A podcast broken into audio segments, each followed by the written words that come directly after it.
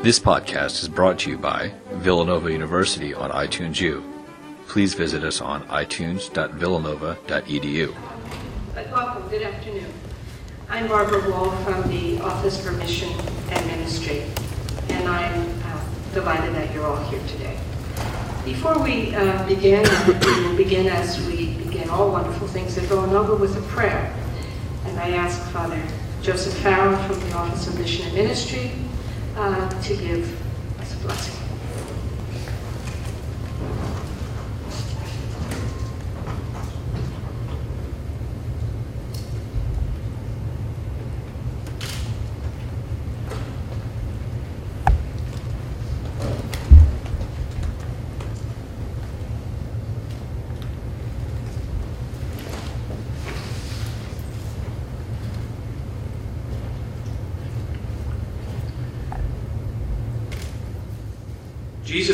Announces in the Gospel of John, I am the light of the world. Whoever follows me will not walk in darkness, but will have the light of life. O God, we gather in your name this day and light a candle as a symbol of the light you are to the world, and that light which illumines the faith we profess with our lives. You are the source of the light which shines in our lives, so that what we profess with our hearts is made real with our lives. Inspire us to discover how we bring your light to the world around us. In those areas of our world and personal lives where your light is difficult to see, help us to become as inspired as St. Augustine when he read in the garden Paul's letter to the Romans throw off the works of darkness and put on the armor of light. We are about to begin a year of faith. Let our gathering this day ignite the light of faith in our minds and hearts so that your light shines brightly from our faithful lives. We ask for your blessing upon our university community we ask for your blessing upon this ceremony. We ask for your blessing upon those who will speak and upon our honoree, Professor MacIntyre. Help us always to be grateful for your light and your blessing in our lives. We ask this blessing in the name of Jesus, the light of the world. Amen. Amen. St. Augustine, pray for us.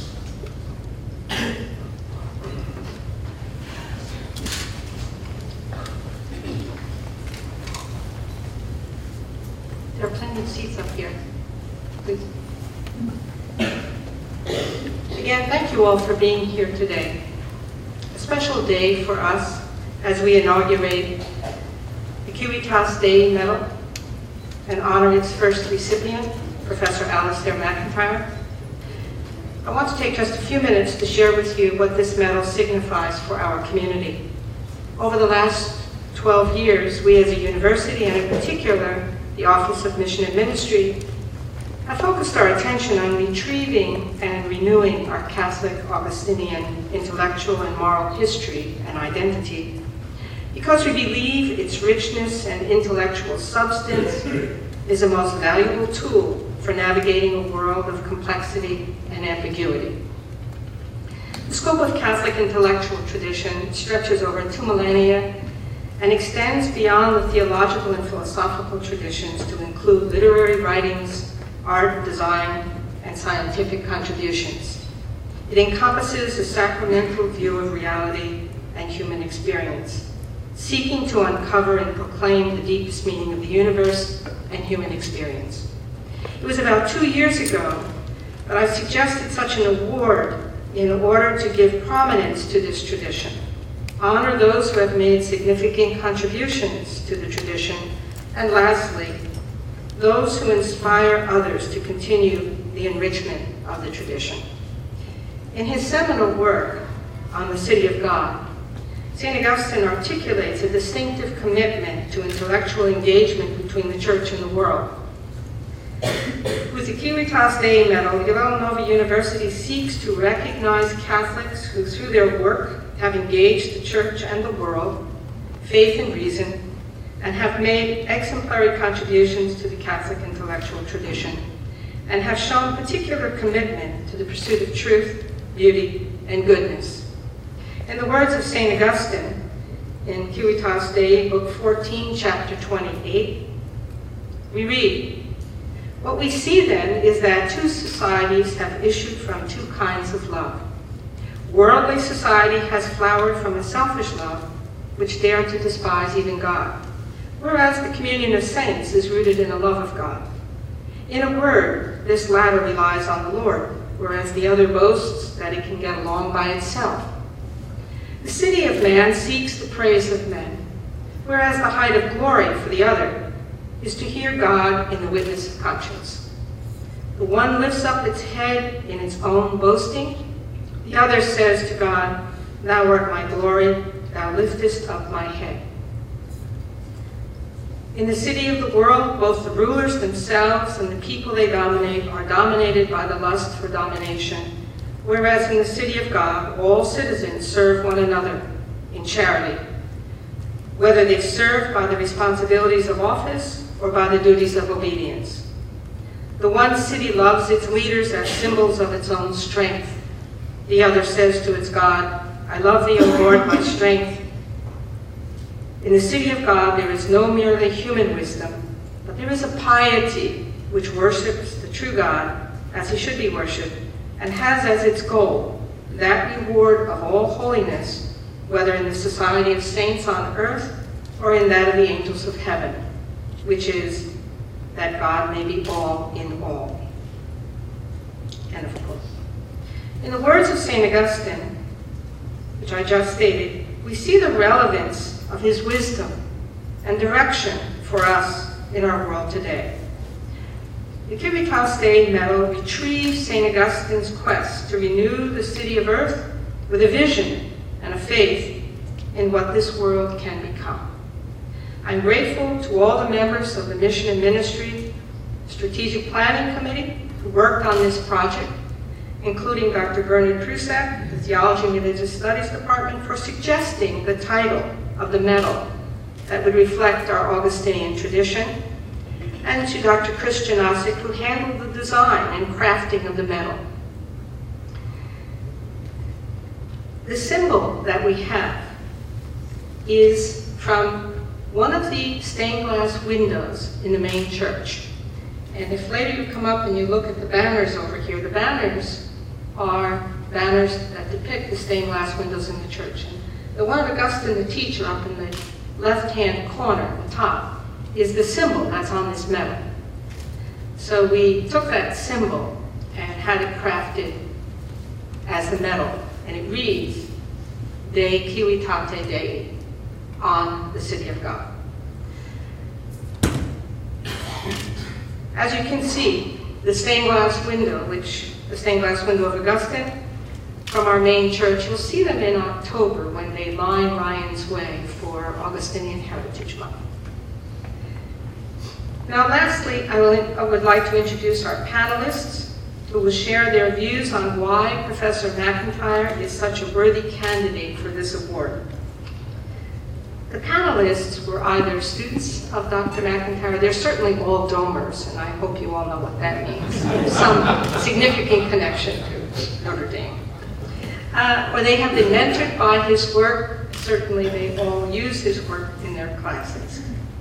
Um, each of these panelists, and I, I will begin with who they are by order of their presentations.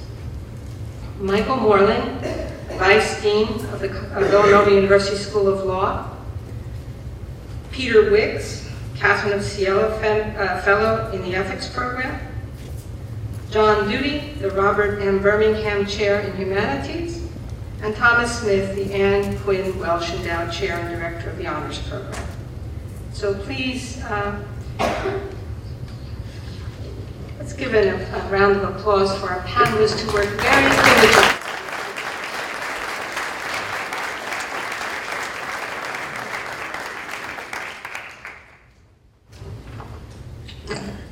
Thank you, Barbara. I hope each of you, and I'm especially speaking to the undergraduates here, can someday look back on your life and say that you had a truly great teacher, a teacher who changed your life. The greatest teacher I ever had was Alasdair MacIntyre. MacIntyre is among the most famous philosophers in the world. He's one of the towering intellectual figures of the age, persistently challenging well-settled views and assaulting pious platitudes. But MacIntyre has for some 60 years been foremost a teacher, teacher in classrooms at Notre Dame, of course, and elsewhere, but also a teacher through his many books and articles, through contributions to academic philosophy and contributions to the wider intellectual culture. You never know what you'll learn from encountering MacIntyre. I remember, for example, he once told our class, I think we were discussing Kant at the time, that we should make certain that anyone we might consider a prospect for marriage adequately appreciates Ernest Hemingway's novel, The Sun Also Rises. I was never sure and didn't ask why any prospective fiancés should be scrutinized about their views on a novel about expatriates in Paris traveling to the running of the bulls in Pamplona. but a few years later, after I had left Notre Dame and was in graduate school in Boston, I started dating someone and I was thinking about asking her to marry me. So one day I asked her out of the blue if she liked Ernest Hemingway's The Sun Also Rises. Fortunately, she said she did, and my wife and the mother of our four children sitting right over there. What has MacIntyre taught those of us who are his students? How can we learn how to learn what MacIntyre has to teach? MacIntyre teaches us that learning how to learn is an insignificant part of the process of self-discovery. It is through asking questions about our good and the company of our friends, asking about the good of our communities that we come to learn about the good life for human beings, in families and neighborhoods, in fishing crews, to use a favorite example of his, and in universities, even in a law school. This emerges from the profound central claim of After Virtue, a book that dramatically and fundamentally altered the landscape of contemporary ethics. That claim is that it is only from a perspective alien to modern culture, Aristotelianism, that we can make sense of our moral lives. And to be an Aristotelian is in part to know that the role of teachers is to bring their students to self-understanding. As Jonathan Lear notes, the point of the Nicomachean Ethics is not to persuade us to be good or to show us how to behave well in the various circumstances of life. It is to give people who are already leading a happy, virtuous life insight into the nature of their own souls the aim of the ethics is to offer its readers self-understanding, not persuasion or advice. We learn from our best teachers not merely information about this or that subject, but we come to recognize our own good and pursue it in its many forms. On account of our teachers, we come to know the truth about ourselves. We come to know the nature of our souls. To this Aristotelian insight about self-understanding, MacIntyre teaches us to add, by way of correction and completion, Augustinian Christianity. We are honoring MacIntyre today at a university sponsored by the Augustinian Order and bestowing upon him an award named for one of Augustine's most famous works. For Augustine, too, we learn from our teachers by way of self-understanding and by submitting ourselves to the authority of a teacher. As MacIntyre writes about Augustine Augustinian education, I'm quoting here from uh, Three Rival Versions, Moral Inquiry, by accepting authority, one acquires a teacher who both introduces one to certain texts and educates one into becoming a sort of person capable of reading those texts with understanding, texts in which such a person discovers the story of him or herself.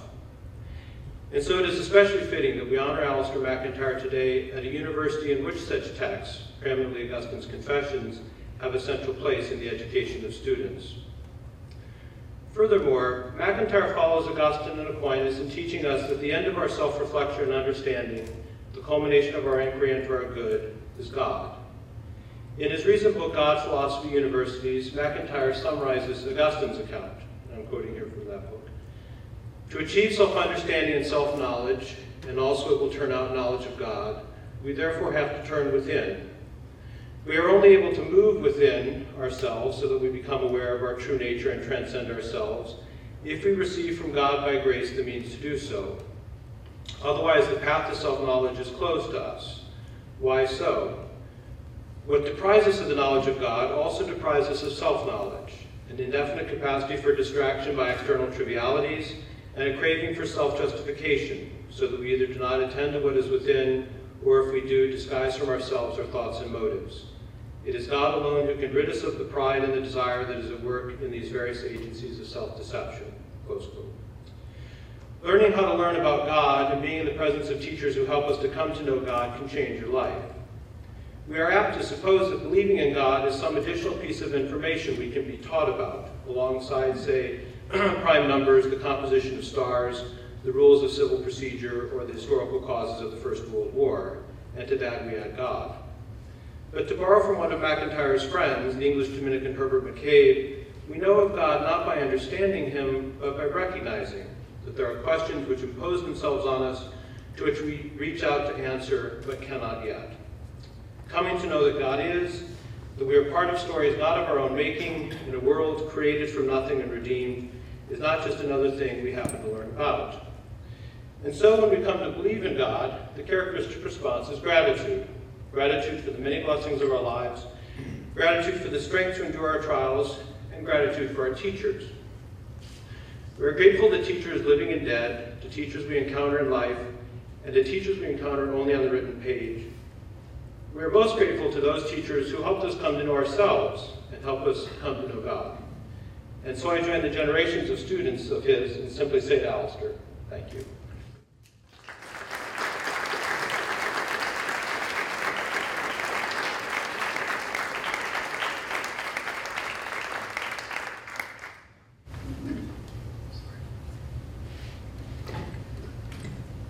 Well, the idea that um, somebody could say anything in just a few minutes that would begin to convey the scope and significance of Alasdair MacIntyre's contributions to philosophy is so patently absurd that when I sat down to write these opening remarks, I immediately thought of the Monty Python sketch about the Summarise Proust competition, in which contestants are given 15 seconds to summarize Marcel Proust's seven-volume masterpiece, La Recherche de Temps. Um, I'm going to attempt something slightly less impossible than summarizing MacIntyre. I hope to take a few minutes to try and convey some of the reasons why his work both has been and continues to be not only an important contribution to moral philosophy, but a very radical challenge to the dominant self-understanding of moral philosophy. The primary focus of my remarks will be on After Virtue, and this is not just because After Virtue is MacIntyre's best known work, but also because it's the central work um, both chronologically and more importantly in the sense that it's a work in which um, lines of inquiry developed over 30 years converge and from which uh, the extraordinary sequence of works of the last three decades derive. The opening chapter of After Virtue, the opening chapters of After Virtue argue that modern moral disagreements present us both with a problem and a puzzle. The problem is that our deepest moral disagreements, disagreements about war, abortion, and the requirements of justice concerning the distribution of wealth and resources, can be seen on careful analysis to derive from disagreements that go all the way down to the level of first principles. And we lack any rationally compelling arguments that will allow us to decide between the rival premises on which our moral conclusions rest.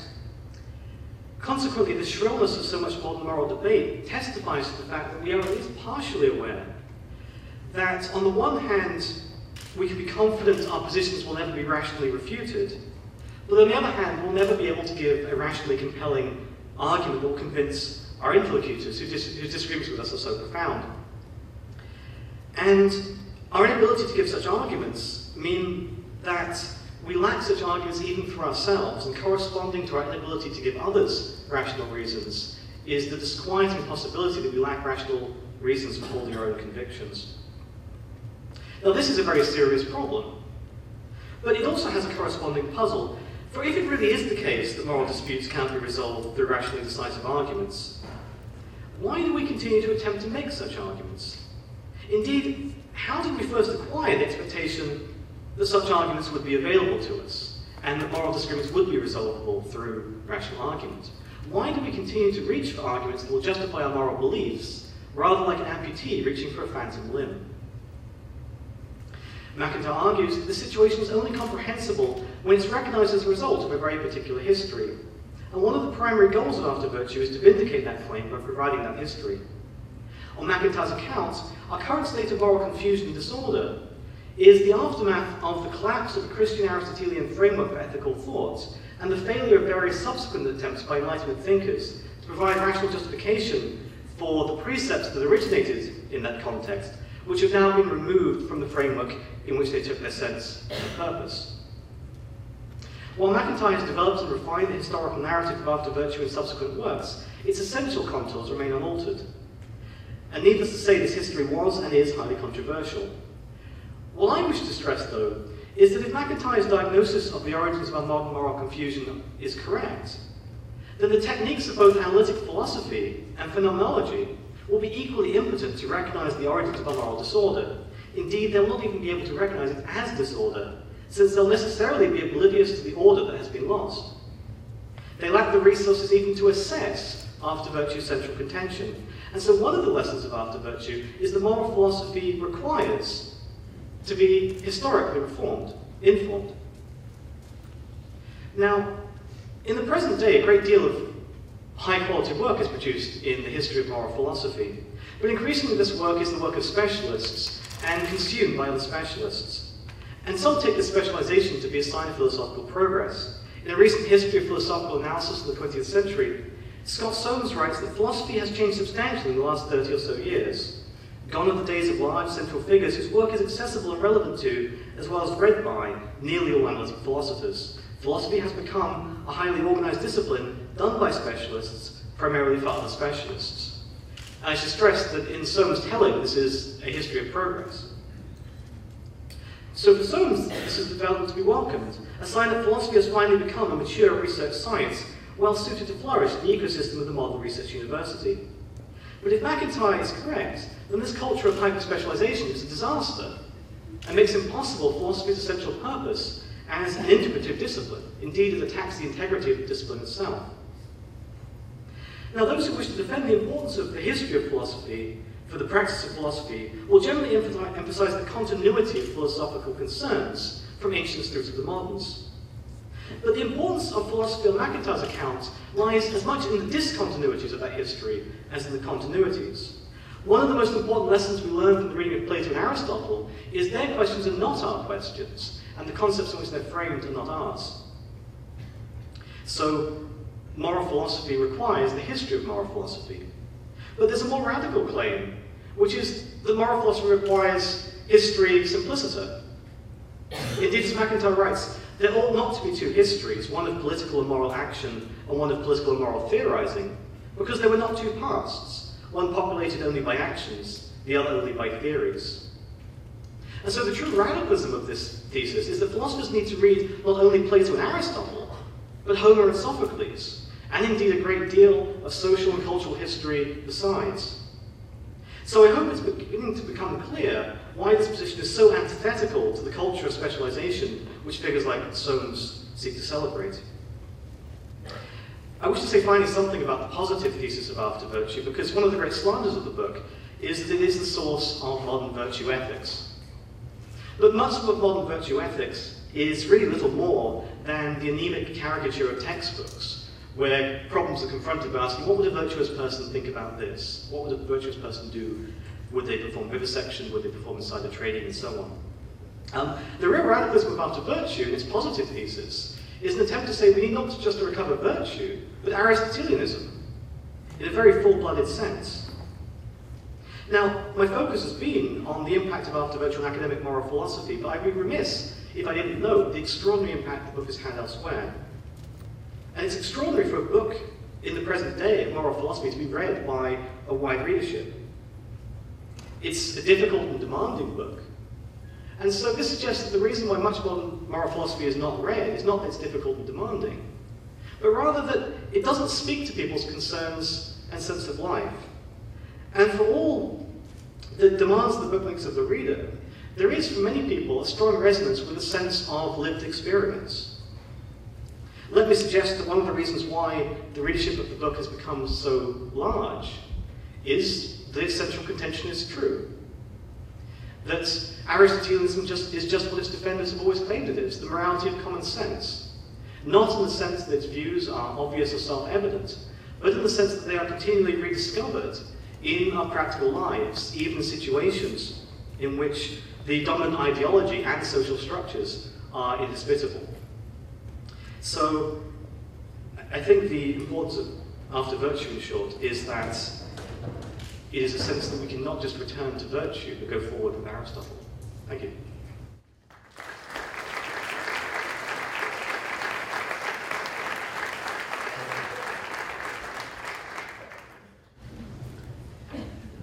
I will be speaking about Professor MacIntyre's contributions to political theory in the past 60 years, and I'm going to take for the focus the, the position he has taken out as critic of modernity. And I want to begin by emphasizing the uh, centrality of the claim that he makes in After Virtue, where he says, every moral philosophy characteristically presupposes a sociology. For if modern moral theory, as Peter was just mentioning, is in the state depicted by Professor MacIntyre, then its underlying sociology must also be held responsible. Uh, next, I will sketch the two major roads that Professor MacIntyre has taken in his philosophical journey and how they have come to influence the work that he produced. Those roads, as we know them, are Marxism and Christianity. The modernity of which we speak here is a secular political liberalism, which does not know that it is but the political moral expression of emergent capitalism. Specifically, we can identify two of the major characters in this liberalism. First is the concept of the autonomous liberal individual, an abstract entity as it exists in civil society. The latter appears as the modern nation state, which owes much of its legitimation from its governance of global capital markets, even though those markets in turn govern them. It's important to note here that the rule of law in the modern nation state is grounded in positive law, not the human law of Aquinas, which itself is a reflection of natural law. In After Virtue, we found three of the major characters of modern sociology. First, we have the bureaucratic manager operating in Weberian fashion, making his or her key choices on the basis of instrumental reason, ungrounded by any account of final goals. Next, we have the therapist, who is responsible for enabling these abstract consumers of desire to pursue their ambitions. And finally, we have Kierkegaard's aesthete, whose only goal in life is satisfying his or her will while staving off boredom. Now, whose sociology is this? I would say it's the sociology of the unencumbered self. And here we mean unencumbered in the sense of not unencumbered by one's traditions, one's practices, or one's dependent relationships. It's the sociology presupposed by the self of John Rawls, who asks us to put aside our identity so as to discover the true principles of justice. This fictitious self, the autonomous self of the Enlightenment program, from Hobbes and Locke to Smith and Kant, claims to be able to wander through the vicissitudes of life armed either with a certain knowledge possessed by our instrumentally effective bureaucratic manager or bearing the uncertainty which causes our needs for therapeutic cleansing, all the while acting out one's particular preferences in an aesthetic manner. It sounds something to me like an episode of Mad Men meets Sex of the City. The road taken and the road and the road of return. One could fairly say that much of Professor MacIntyre's entire career has been taken up with the contrasting and conflicting worldviews of Marxism and Christianity. It is worth noting here, for the record, that his first publication nearly 60 years ago was Marxism: An Interpretation, which he later republished in 1968, retitling it as Marxism and Christianity.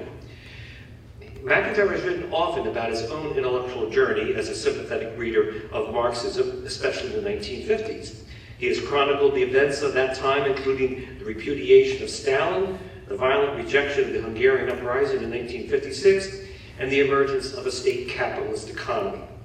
As his journey led him to see the systematic failings of Marxism in practice, in hindsight, you come to say that without an adequate ethics, there can be no adequate politics and there was none for him to see in the practice of Marxism, which would alternatively, in his own practice, justify itself with either Benthamite utilitarianism, while others would echo Kant. Yet MacIntyre has always remained sympathetic to the writings of the young Marx, particularly citing the theses of Feuerbach as a potential blueprint or template for reimagining social relations.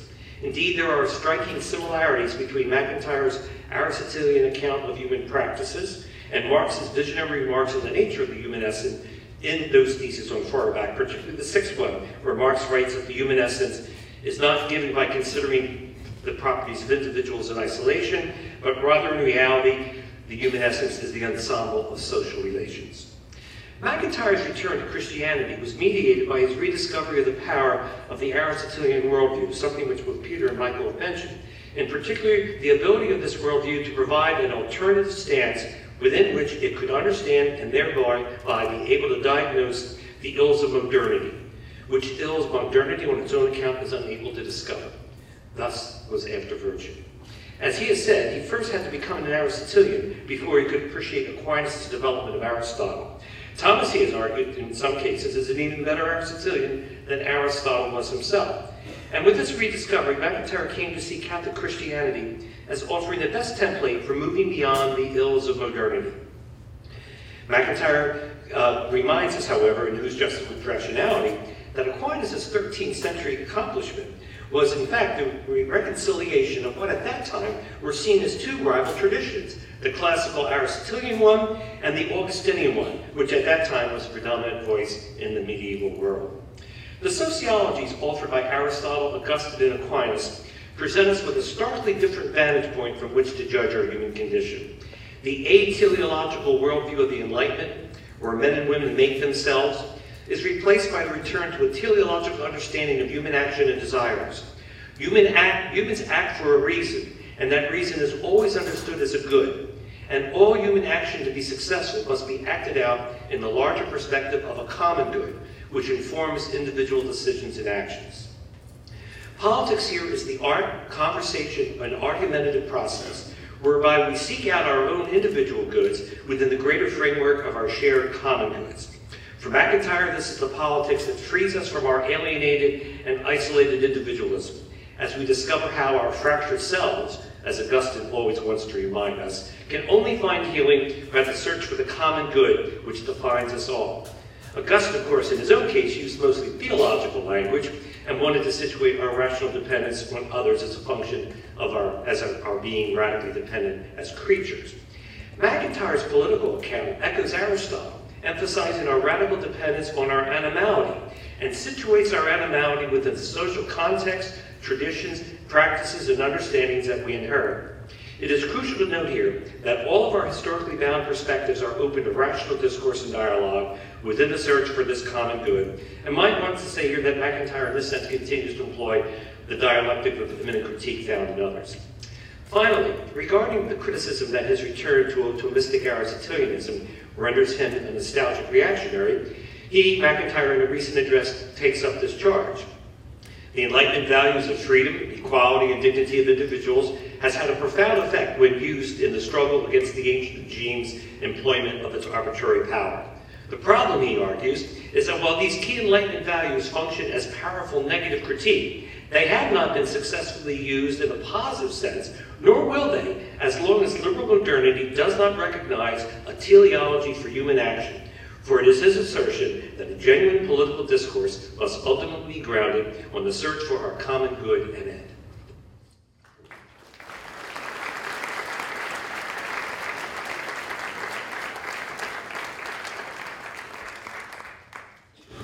So I know I'm the only thing that stands between you and MacIntyre's talk, so I'll be, I'll be brief.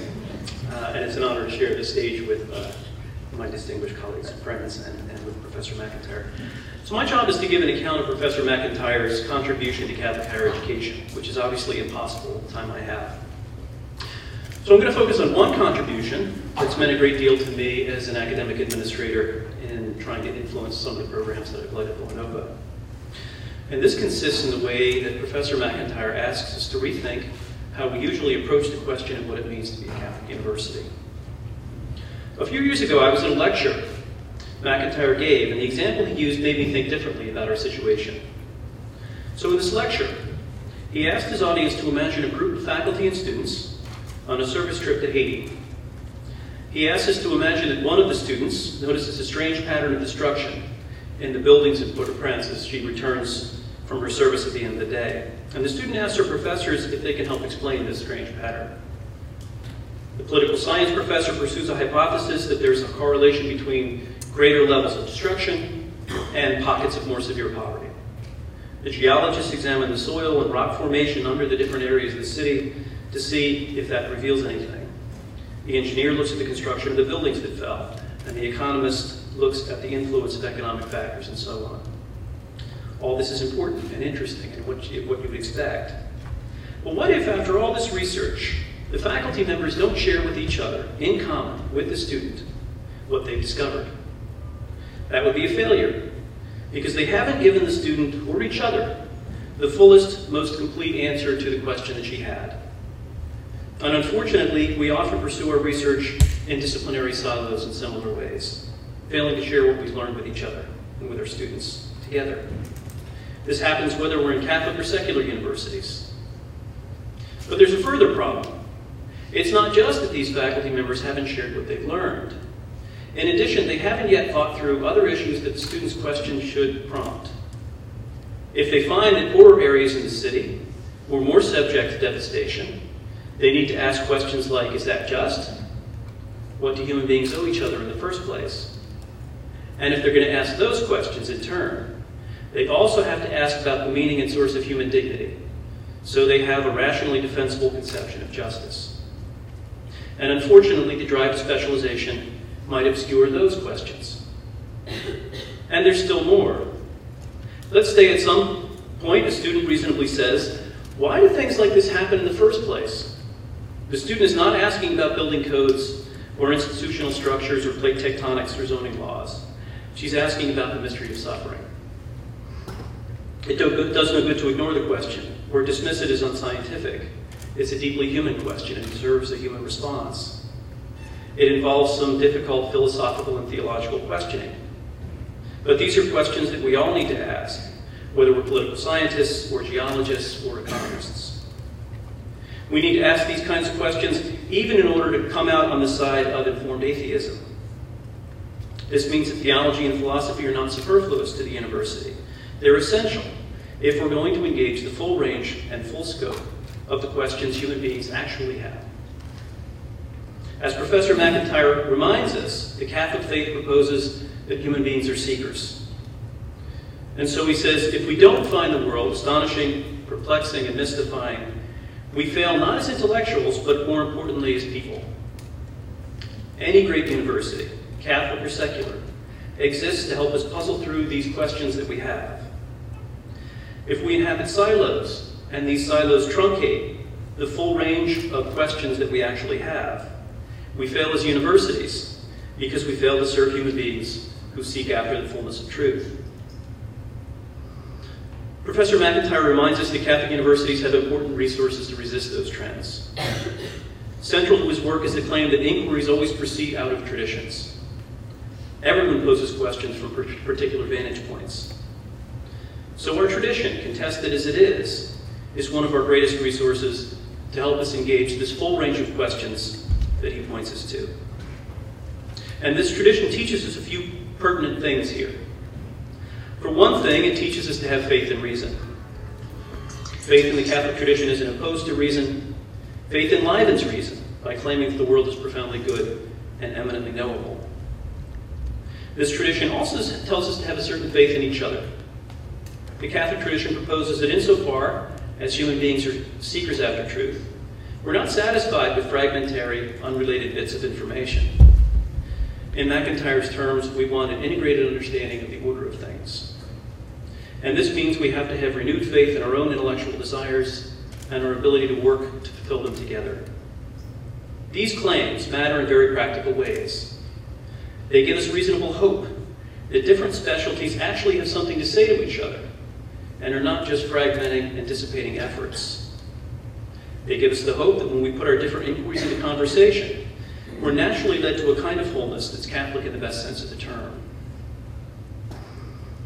All this means, as Professor MacIntyre says, that Catholic universities need to learn from our secular counterparts. We need to be challenged by them. They're impressive and successful in all sorts of ways, and they have much to teach us. But we shouldn't imitate them in every way, because the model of knowing they're pursuing might fail to give us the fullness of what we deserve as seekers. So Catholic universities need the courage to do things in a distinctive way. When we structure our curricula, we have to ask whether we're giving students and faculty opportunities to learn from each other, so we can work through this full range of questions that we actually have. We have to ask whether we're doing a good enough job introducing our students to the Catholic tradition of inquiry and the resources it has to offer. When we evaluate faculty, we can't rest with impact scores and journal rankings. We have to ask whether our standards for rank and tenure are cultivating our ability to do the kind of work that's the hallmark of wisdom and wholeness. When we structure our core curricula, we have to make sure to give students the opportunity to do that integrating work, especially in their later years. Is any of that possible? Professor MacIntyre's critics sometimes say he's pessimistic. I actually find his work wildly hopeful. He reminds us that hope is not the same as optimism or confidence. While hope is aware of what we might reasonably expect, it allows us to expect more. This is because hope rests on the assurance of God's help, which is always available.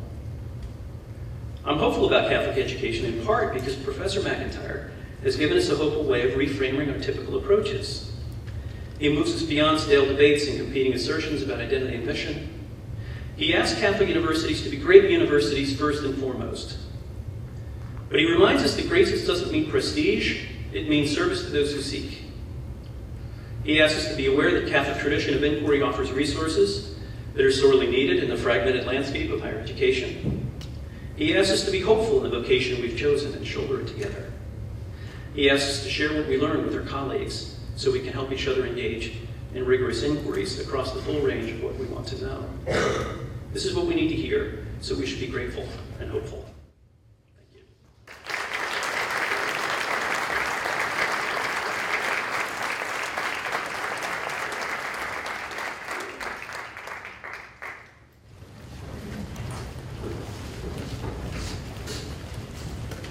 Let's thank them once again. Don't you think it's a wonderful tribute?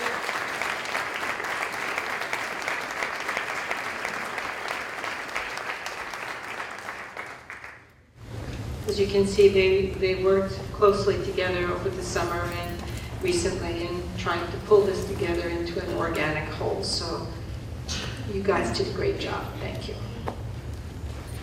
Now I, um, I ask Father Peter Donohue, President, and Professor MacIntyre to come.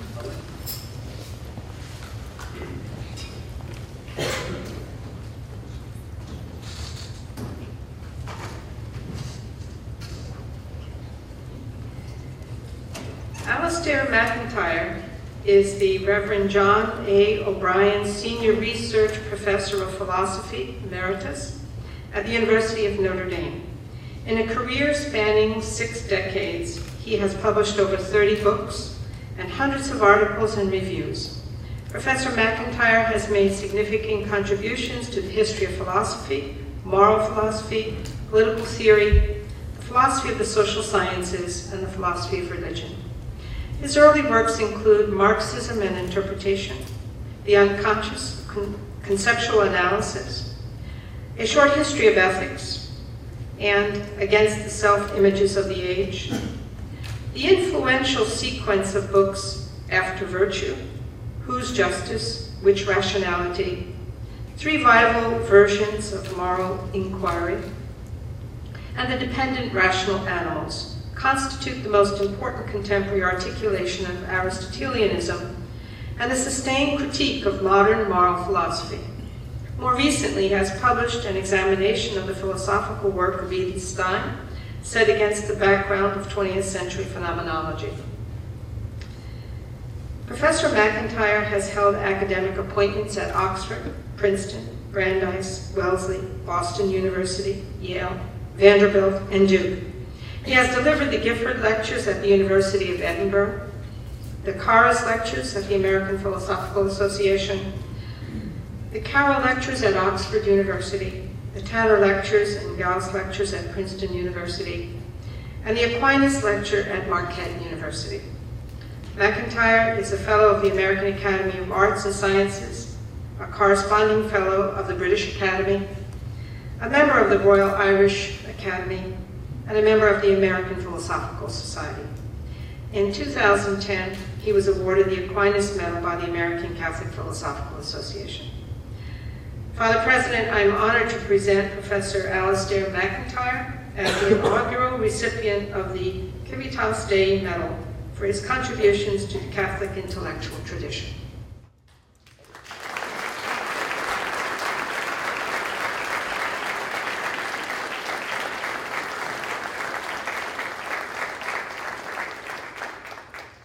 Behalf of Villanova University, its faculty, its staff, and its students, we are honored to have you with us tonight, and we appreciate the great work that you have done to further Catholic intellectual tradition. Congratulations from all of us for being that hopeful teacher to many people.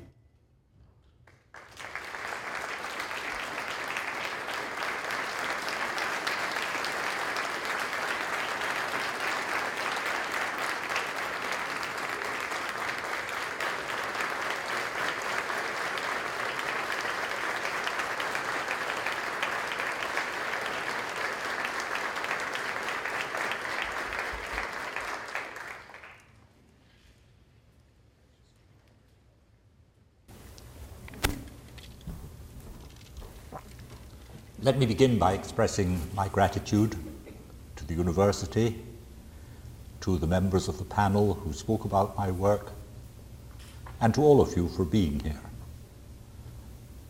It's always pleasing in a way to listen to people say good things about you, but I think I ought to point out to you that anybody who deserves this particular medal will always turn out to be somebody about whom lots of people have bad things to say.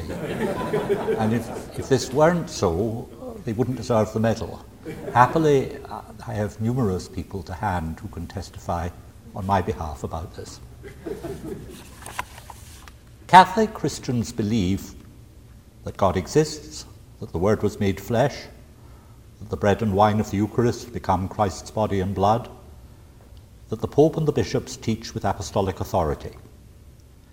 But Catholic Christians also disbelieve, and in each particular time and place, they deny just those secular doctrines, theories, and attitudes that then and there are taken to provide grounds for rejecting the truths of the Catholic faith. To be a reflective Catholic is always to be a Catholic rather than something else. So Augustine was a Catholic rather than a Manichaean or a Neoplatonist. Pascal was a Catholic rather than a skeptic or a Cartesian. Maritain was a Catholic rather than a materialist or a Bergsonian. In what they affirmed scripturally, in the creeds and liturgically, there's that which is the same for Catholics of every generation. But the denials that are the counterparts to those affirmations vary with time, place, and culture. So, how is it with us here now? To be a Catholic here and now is to reject, among other things, the claims of any version of scientific naturalism. The claim that all truths are either the truths of the natural sciences or that non scientific truths are what they are only because the truths disclosed by the natural sciences are what they are. Scientific naturalists are therefore atheists since no finding of physics, chemistry, or biology provides them with anything like a good reason for asserting that God exists. About this latter thesis, they are of course right, and Catholics can happily agree that to study nature as physicists, chemists, and biologists study it is already to have excluded God from the possible objects of inquiry. But on a Catholic view, there is nonetheless that about nature which cries out for explanation. Nature is the actualization of one particular set of possibilities among indefinitely many, and a very remarkable set it is that has been actualized. The history of nature is a story of how, where once there were only particles and fields of force, there came to be cabbages, spiders, and scientific naturalists. Given nature's starting point and the range of alternative possibilities that might have developed from it, it's an astonishing set of possibilities that have in fact been actualized. Suppose now that some Catholic, or perhaps Jewish or Islamic follower of Aristotle, were to be convinced that no set of possibilities can be actualized except by some actual agent, not a member of that set. And suppose further that such a one could not then resist the inference that nature can be what it astonishingly has been, is, and will be only because of the act of such an agent prior to and independent of nature, an agent whose powers are not limited as the powers of natural agents are limited, that is, God. Catholics, and with them many other theists, should find it difficult to treat this argument as unsound, since it's a restatement of our belief that if God did not exist, neither would nature exist. Yet to scientific naturalists, it turns out to be a wholly unpersuasive argument since it presupposes a concept of explanation that they take to be illegitimate. It's not so much that they reject the theist's answer as that they exclude the possibility of asking the theist's question. So, reflective Catholics find themselves compelled to identify their own philosophical commitments, commitments that turn out to include a conception of human beings as essentially questioning and self questioning beings, as by their nature posing questions about themselves and their place in nature that, if scientific naturalism is true, are illegitimate. By so doing, they find themselves participants in a range of philosophical controversies, in which there appears to be no prospect of resolving disagreement through rational argument. So, how should they respond to this situation? Newman, reflecting on the debates in which he had been involved, advanced an argument about arguments. Only in mathematics and logic, he contended, are there arguments with compelling force just by themselves as arguments. Elsewhere, what compelling force a particular argument has depends upon background beliefs and attitudes that individuals bring with them to the evaluation of this or that argument. It's these, what Newman called that large outfit of existing thoughts, principles, likings, desires, and hopes, which make me what I am, it's these that determine what weight a particular individual gives to this or that type of consideration. It's differences in these that underlie radical philosophical disagreements. So we may ask, what then are the underlying attitudes and beliefs that distinguish someone whose understanding of human agents is compatible with the truth of the Catholic faith and someone for whom this is not so? The answer that I propose is this that the key differences arise from the ways in which each understands the narrative of her or his life. Consider how someone may ask, prospectively or retrospectively, if that life is going well or badly, if so far it has gone well or badly and what part she or he has played in making it go well or badly. There would be no story to tell if it were not the case that at crucial points it has been, is, and will be up to the agent to determine how things go. And the question of how things have gone with one so far, and of how one must act if they are to go well in the future, are among those that human agents can't avoid putting to themselves. But notice that they're among the questions that consistent scientific naturalists have to judge illegitimate. For even to ask them presupposes the possibility that human goodness and human evil make a significant difference to how the world goes, that human choices effect changes in nature, changes not to be explained by the interactions of fundamental particles. To be a Catholic, then, is to be among those who understand both their own lives and those of others in terms of narratives whose structures can be epic, tragic, comic, or farcical in respect of the relationships between us, the subjects of those narratives, and the goods that we pursue or fail to pursue. One prerequisite for achieving goods rather than evils is ruthless truthfulness in recounting the story so far. Why is such truthfulness so difficult? It's because if our stories are told truthfully, they're stories of our fallenness. And it's part of our fallenness to be unwilling to acknowledge our fallenness. So, to be a Catholic is to share Newman's thought that if we view this world as it is, we are bound to conclude, I quote, that either there is no Creator or this living society of men is in a true sense discarded from his presence. And the stories that we tell about ourselves are truthful only if they present not only the human world in general, but also our particular lives as the lives of fallen human beings. Yet now we have to note that understanding human life in these terms is not peculiar to Catholics, that it finds, for example, extraordinary dramatic expression in the portrayal of human beings from whom God is wholly absent, that we owe to Samuel Beckett, the great tragic voice of the 20th century. What am I to do? What shall I do? What should I do? In my situation, how proceed? asks the narrator of Beckett's The Unnameable. By aporia pure and simple, or by affirmations and negations invalidated as uttered, or sooner or later? Generally speaking, there must be other shifts, otherwise, it would be quite hopeless. But it is quite hopeless. So Beckett's characters live out their truthful hopelessness in a kind of narrative atheism that puts the Catholic faith to the question both intellectually and imaginatively.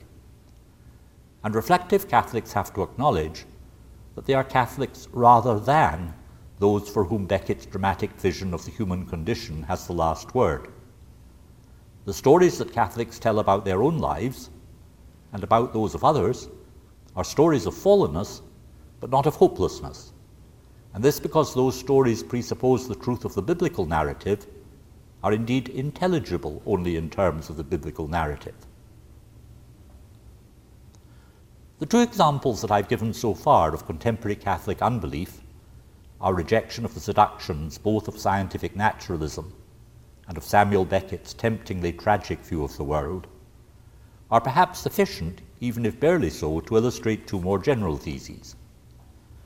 The first is that these rejections and denials add significant content to our Catholic beliefs.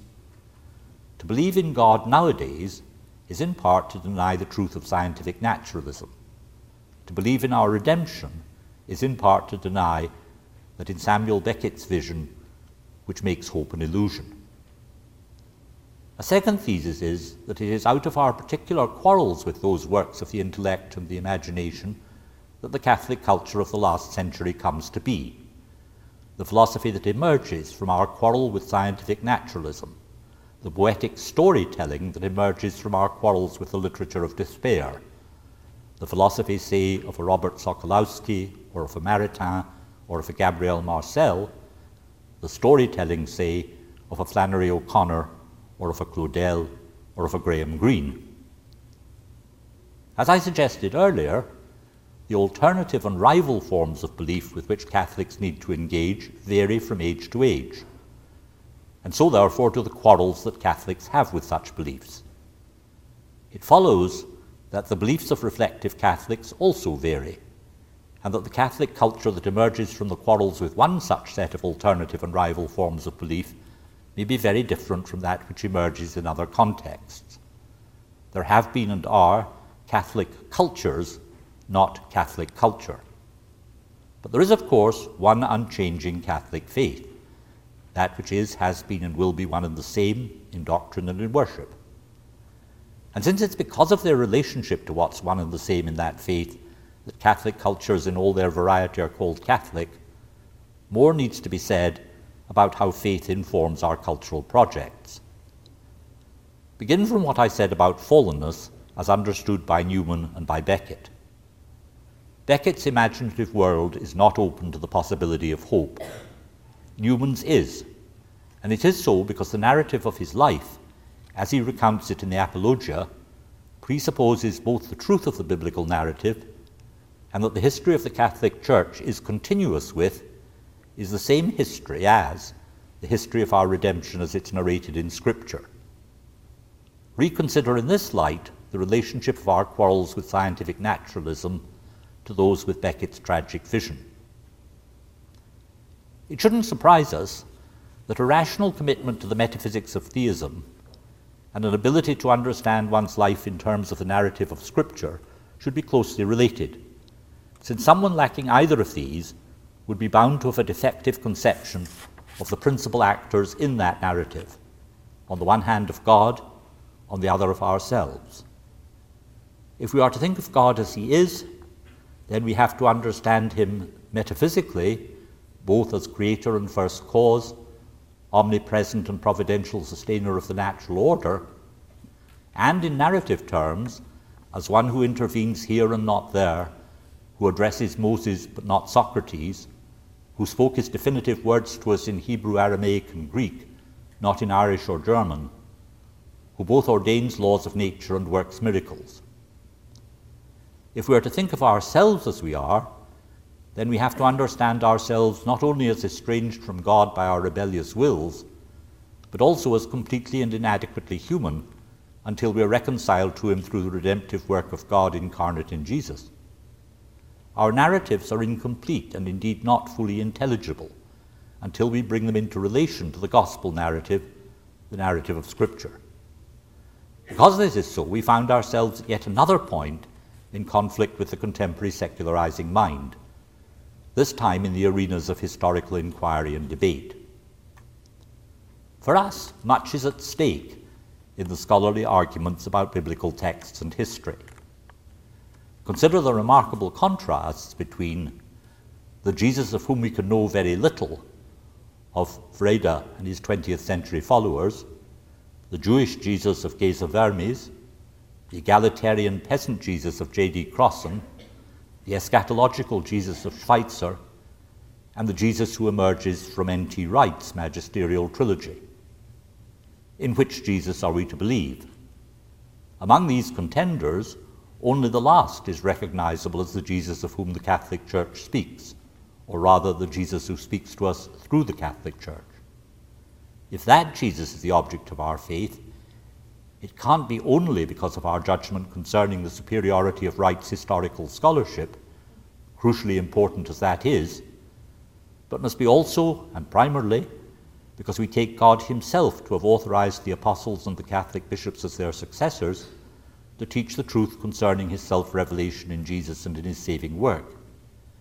Here, then, as elsewhere, the commitments that are part of a reflective Catholic culture, whether philosophical, imaginative, or, as in this case, historical, are different from, but also inseparable from, the sacramental commitments of faith. So, how then are they related? They're related in and through the activity of prayer, both the prayer that brings our praise, our gratitude, and our sense of our needs before God, and the prayer in which we learn to attend silently to Him, listening rather than speaking. For the only expression of both sets of commitments, cultural and theological, is prayer. So prayer is integral to the activities that constitute any Catholic culture. How we pray is how we are. Three aspects of Catholic prayer are peculiarly relevant. The first finds expression in John Chrysostom's gloss on Paul's injunction to pray constantly. I quote It's possible to offer fervent prayer even while walking in public or strolling along or seated in your shop, while buying or selling, or even while cooking. Indeed, our everyday activities can be a form of prayer something that Benedict teaches us with respect to manual labor and Dominic with respect to study. Secondly, prayer, conversation with God, doesn't always take the forms of conventional piety. Abraham engaged in dialectical argument with God, designed to convince God that he was in danger of acting unjustly. Job cursed God, upsetting those proto theologians, Job's comforters, but not upsetting God in the slightest. Teresa of Avila, on a particularly bad day, remarked to God that if this was how he treated his friends, it was small wonder that he had so few. Finally, we learn from both John of the Cross and Dorothy Day that progress in the discipline of prayer is evidenced not by the vagaries of mystical experience, but by growth in charity. A charity that is more, but never less, than justice. A would be Catholic culture fails in Catholicity if it doesn't take this thought seriously. So let me turn with these thoughts in mind to an instructive example of a Catholic mind at work in the world of culture in another time of place, in the France of Charles Péguy, between the years 1908, when he returned to the Catholic faith of his childhood, and 1914, when he died on the battlefield. Born at Orleans in 1873, Péguy found himself in adult life, like his contemporaries of the Third Republic, morally, politically, and religiously defined by a single line of division between a right wing establishment, a Catholic, clerical, and conservative upper class and bourgeoisie, defenders of the economic order of capitalism, and a secularizing, anti clerical, radical, or socialist left wing establishment each with its own partisan version of French history. Péguy, as an atheist and socialist, identified with the latter, seeing in the right wing establishment the enemies of the harmonious city that he aspired to restore.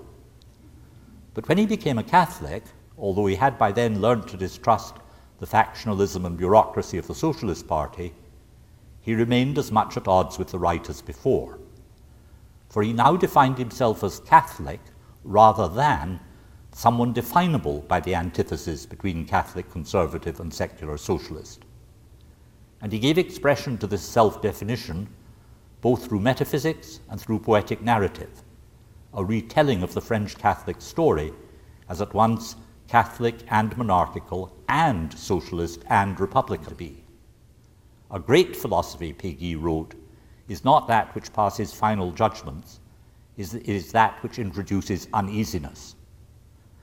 The French of his age, whether Catholic conservatives or secularizing socialists, needed to be disquieted and disturbed. What France had come to lack was a shared sense of the mystery of things, a sense formally communicated through the traditions of the common people, a sense that had been displaced by a politics of conflicting slogans and programs. It was not that a politics of programs was not needed. Modern societies have inflicted deprivation and destitution on the poor, and from these the poor have to be rescued by a politics of justice rooted in charity. But they and others too have to be rescued from impoverished notions of what it is to be French and Catholic, of what it is to be the heirs both of Jeanne d'Arc and of the Revolution of 1789. So Péguy took on a task at once political and historical and poetic, one that would allow the French to understand that by failing to live as Catholic Christians, they had failed to be French, and that God was now calling them, through the French speaking voices that speak in Péguy's poetry, the voices of Jeanne d'Arc and of Our Lady and of God Himself, to become once again Christian and once again French. Even the thought that God may be French is likely to be as disconcerting to contemporary Americans as the thought that God is Jewish was to the Catholic anti Semites of Péguy's day. What is likely to be disconcerting to all of us here and now is Péguy's thought that a necessary prelude to inadequate politics may be, on the one hand, metaphysics, on the other, a poetry that is a form of prayer. Poetry and prayer well designed as an antidote to the corruption of political speech. This was a thought that found extraordinary creative expression, not only in Péguy's poetry, but also in the Catholic culture that it helped to generate the culture of Marcel and Claudel, of Bernanos and Mauriac, of Mounier and Maritain, of Poulenc, and most strikingly perhaps of de Gaulle. Is it perhaps a thought for us too? And what would it be to find application for this thought in contemporary terms? We, like Péguy, inhabit a politically polarized culture, albeit one very different from his. Ours is one in which the idioms of a vulgarized liberalism and those of a vulgarized conservatism, idioms that are the offspring of an alliance between public intellectuals and advertising agencies, have combined to degrade political speech and corrupt political action. It's perhaps an unexpected thought that a Catholic response to this political condition should be to begin from reflection on metaphysics, on narrative, on poetry, and on prayer. But it may be that this is the thought that he, we here now should be taking very seriously. And if I were to develop why this is so, I would be keeping you here perhaps for three hours initially, but really for three weeks or three years. So I break off at this point.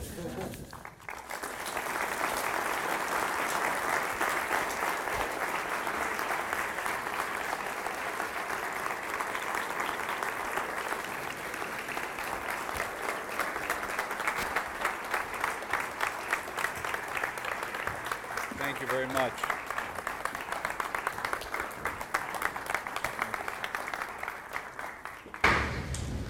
I know I'm standing in the way of the reception, so uh, this will be very brief. But I want to thank all of you for coming today. Uh, this award is the first uh, time that we are bestowing this award, and I think uh, Dr. Wall reiterated that several times in her opening remarks. Uh, we give many different awards at Villanova uh, for many different reasons and for very good reasons.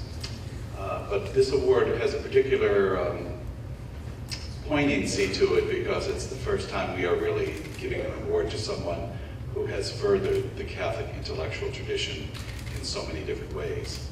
And so we are very grateful for um, everyone's participation in this. And I look forward to uh, continuing this tradition and uh, inviting others to come and join us to help us see how we as a community continue to do this. I um, want to thank Dr. Wall. She thanked everybody else, but I want to thank her. She was really the, uh, the fire behind this storm and uh, to get this moving. So thank you, Barbara, for all of this.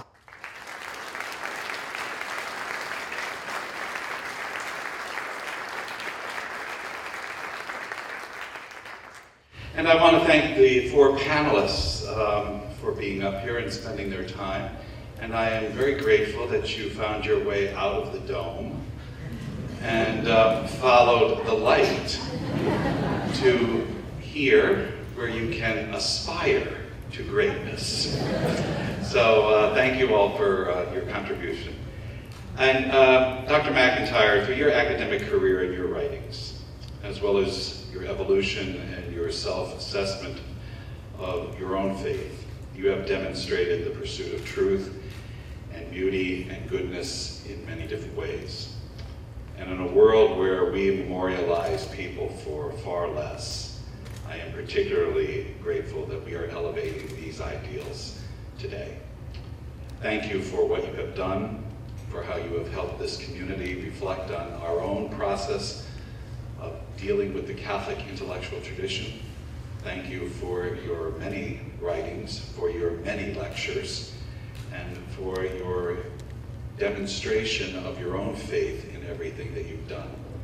As I mentioned earlier, Villanova is extremely grateful that you have come here to join us today, and we thank you for everything that you have done, what you do now, and what we pray you will continue to do to further the Catholic intellectual tradition. We are honored to have you. Thank you.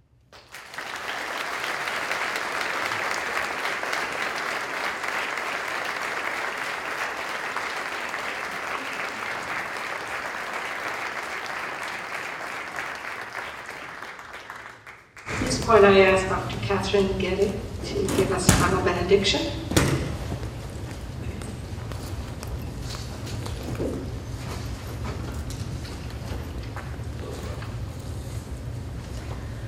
Loving God, let us not tire in seeking you.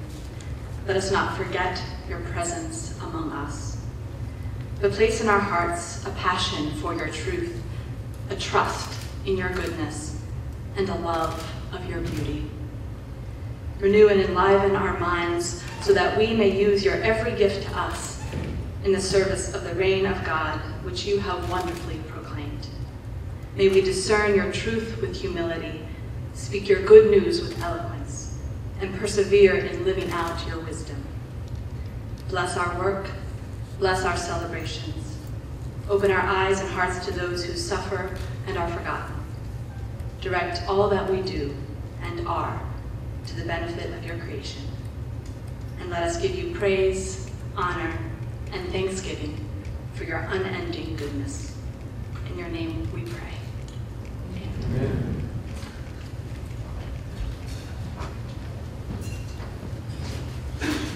We have a lovely reception prepared for everyone, so please enjoy. Carry on the conversation. Thank you.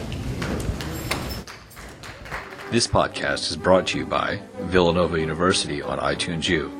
Please visit us on itunes.villanova.edu.